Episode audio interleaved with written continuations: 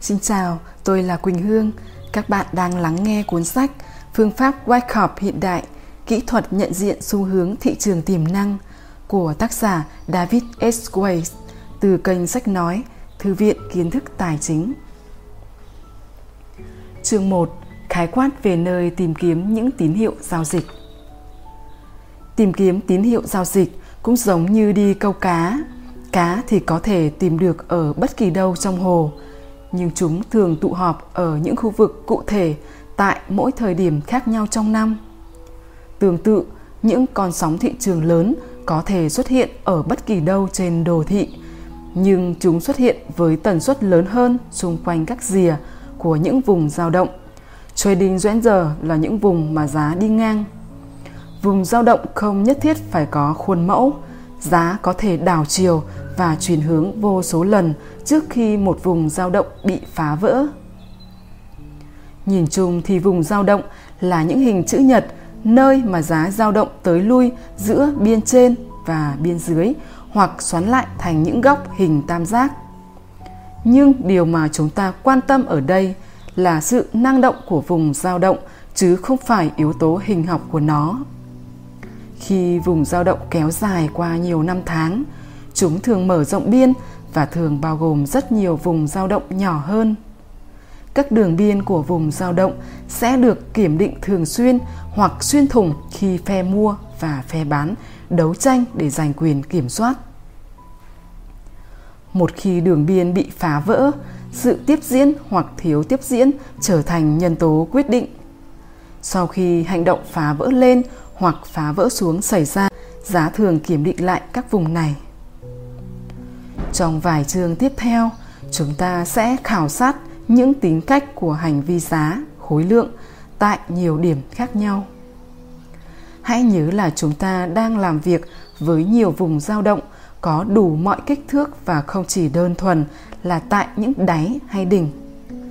Những hành vi được miêu tả ở đây có thể xảy ra tại bất kỳ đồ thị hay khung thời gian nào.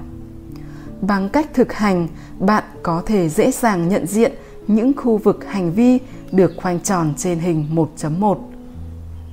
Bước đầu tiên là vẽ vùng dao động. Một nhiệm vụ khá đơn giản, chỉ yêu cầu bạn nhìn thấy được những mối quan hệ trên phương nằm ngang.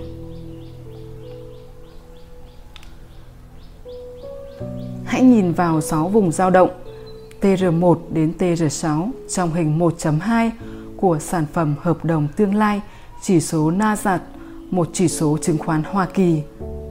Bằng cách lặp đi lặp lại việc kẻ những đường hỗ trợ và kháng cự, chúng ta thấy được một xu hướng sẽ bao gồm những vùng dao động đơn lẻ và điểm xoay chiều xuất hiện tại những vùng chuyển động giá lộn xộn khác nhau. Những điểm xoay chiều này bao gồm cú bật, cú trồi, sự hấp thụ và sự kiểm định lại các điểm phá vỡ lên xuống đóng vai trò như những tín hiệu hành động. Trong những chương sau, khối lượng sẽ được kết hợp vào việc lý giải các hành động giá này. Nhưng trước hết, chúng ta sẽ tập trung vào những đường kẻ. Đọc đồ thị mà không có đường kẻ thì cũng giống như việc nghiên cứu bản đồ thế giới mà không có đường biên giới. Nó là chủ đề của hai chương tiếp theo và đóng vai trò như bước đầu tiên trong phương pháp đọc đồ thị của tôi. Cảm ơn các bạn đã chú ý lắng nghe. Hẹn gặp lại các bạn ở các video lần sau.